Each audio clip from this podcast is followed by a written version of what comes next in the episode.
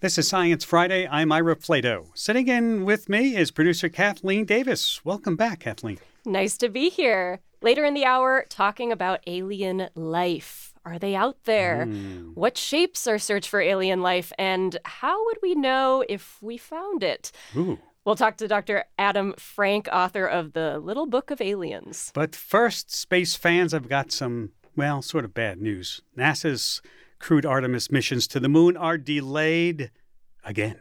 If you've been following this program since it was around in 2012, this may not come as a shock, but they do highlight the key challenges NASA is facing in moving the program forward.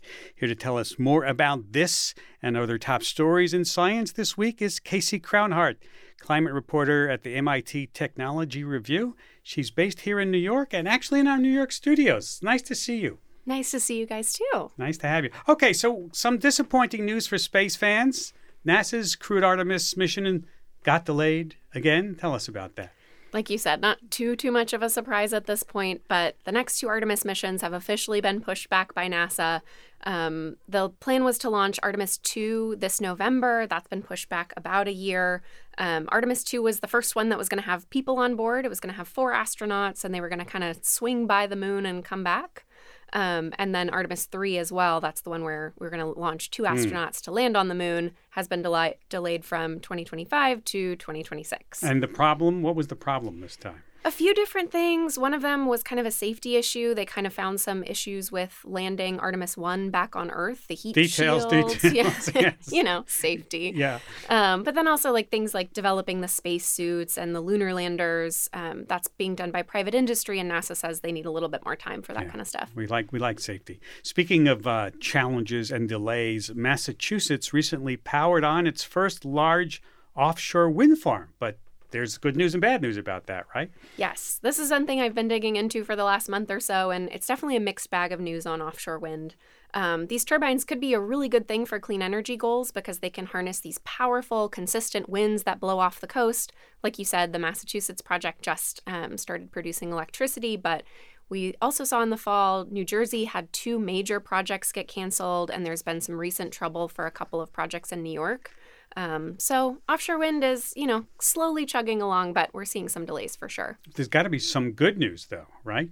And... I, I think that one turbine turning on in Massachusetts is like the single shining beacon of hope for U.S. offshore wind right now. Eventually, that project is going to be huge. It's going to power 400,000 homes. Wow. So It'll take a while to get there, but it's got to be the, the first one. Yeah, somebody's got to be the Somebody's first. got to be the first one. Meanwhile, on the other side of the planet, there's good news about green energy, and I'm talking about Hawaii powering down its last coal plant, right? Mm-hmm. Yeah. So this actually they powered down the last coal plant in Hawaii in late 2022, but we got some great news in December where they have kind of officially replaced that coal plant with a huge battery installation.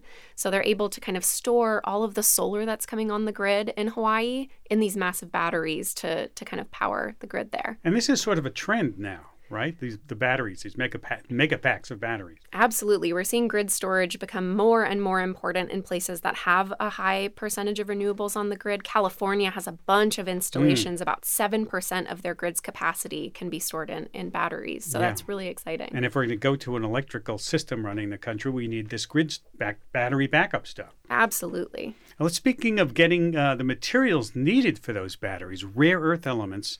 I understand that Norway is moving towards deep sea mining. That's very controversial, isn't that? It's very controversial. So, like you said, Norway's parliament just voted to authorize kind of mining exploration in that country's waters. Um, a couple of other countries have done this as well Japan, New Zealand. There's also kind of movement to start mining in international waters potentially.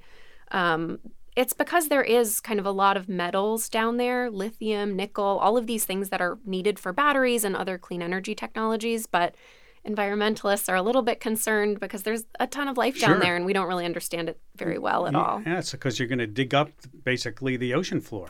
And you kick up these dust plumes that we don't really understand exactly how far they'll go.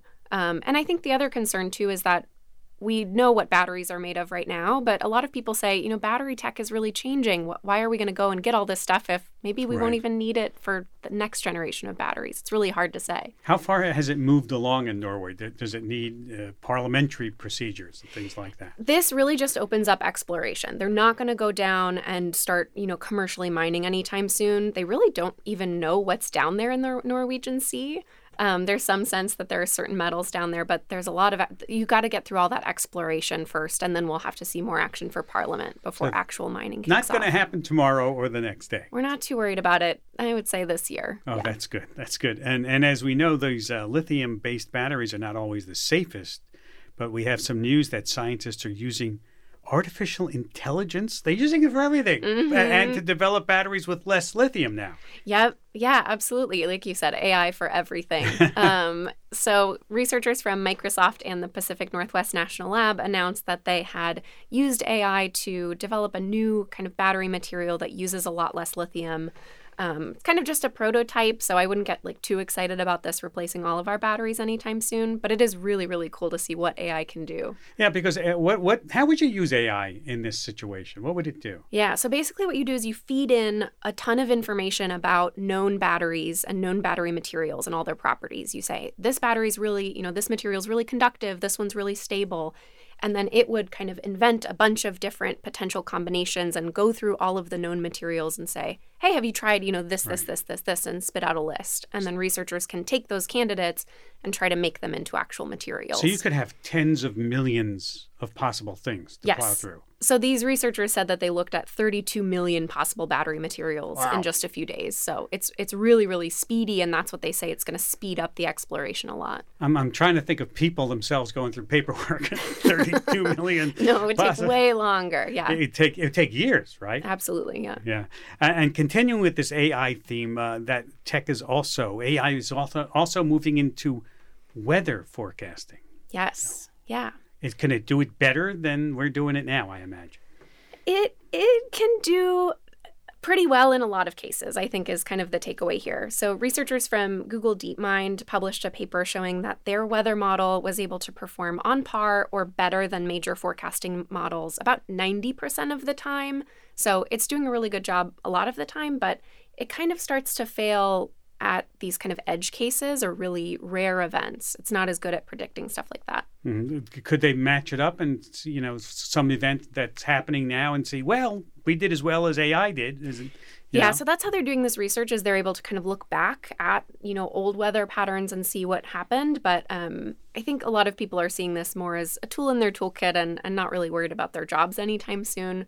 Um, just because it's like I said, really not able to kind of predict these rare events like think like big hurricanes that right. weren't expected. That's where yeah, really and we're going to need that now.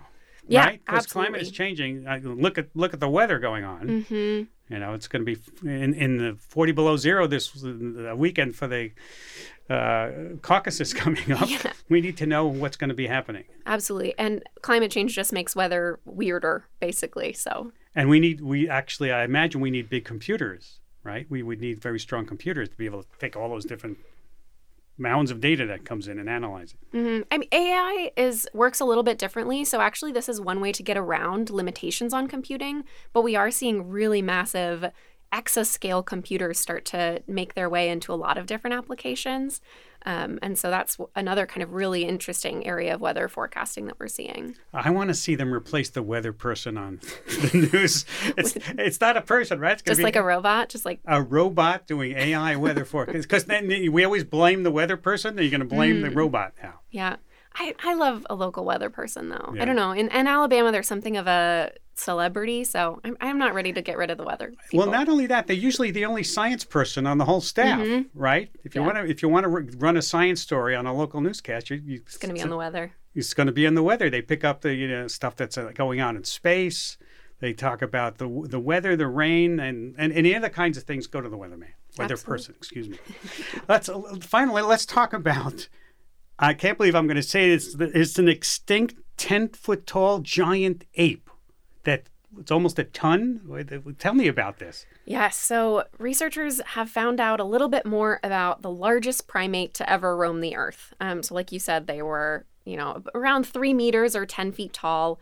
just massive creatures. It's kind of hard to wrap your brain around. And we didn't really understand why these creatures went extinct. You know, we saw a lot of bigger animals that used to roam around aren't here anymore. And so researchers really wanted to figure out what happened to these guys. And so they went into a bunch of caves and looked at a bunch of teeth samples that they have. Teeth samples. They haven't found basically any bones of this giant ape, but they have a bunch of teeth that they've found. And, and they know it comes from a giant ape. They know that it comes from a giant ape. Um, how just, big? How big? Uh, did they give this ape a, name? Has it got a, a name we've given Gigantopithecus. It? I don't know if I'm saying that exactly right, but it's pretty pretty perfect, isn't it? Pithecus is like ape, I think, in Latin. Mm-hmm. So it's a giant ape. Giant ape, yep. And so researchers looking at these teeth and looking at kind of other stuff that was around where they found these teeth, um, they were able to put their the extinction date for these apes at about mm, between 295,000 215,000 years ago. Wow. And that's a lot more recent than we had thought these guys went extinct. And so the, crucially that it was during a time when the planet was changing a lot and so this really clued them into why these creatures might have gone extinct because they weren't able to adapt to this kind of changing world that they were living in and it shows you how an animal that big and probably that ferocious can actually go extinct Absolutely. They weren't able to find the food that they needed as kind of their habitat was changing from really like kind of covered forests to grasslands. And so they kind of, you know, eventually died out even wow. while kind of their relatives, so the ancient relatives of the orangutan were hanging around and, and were able to adapt to this. These giant apes were not. Casey, you always bring us such fun and interesting stories and stuff stuff that people will talk about tonight when they're, you know, with wherever they're meeting to meet folks for dinner tonight. So thank you for taking time to be with us today. Thanks so much for having me. Casey Crownhart, climate reporter at MIT Technology Review based here in New York.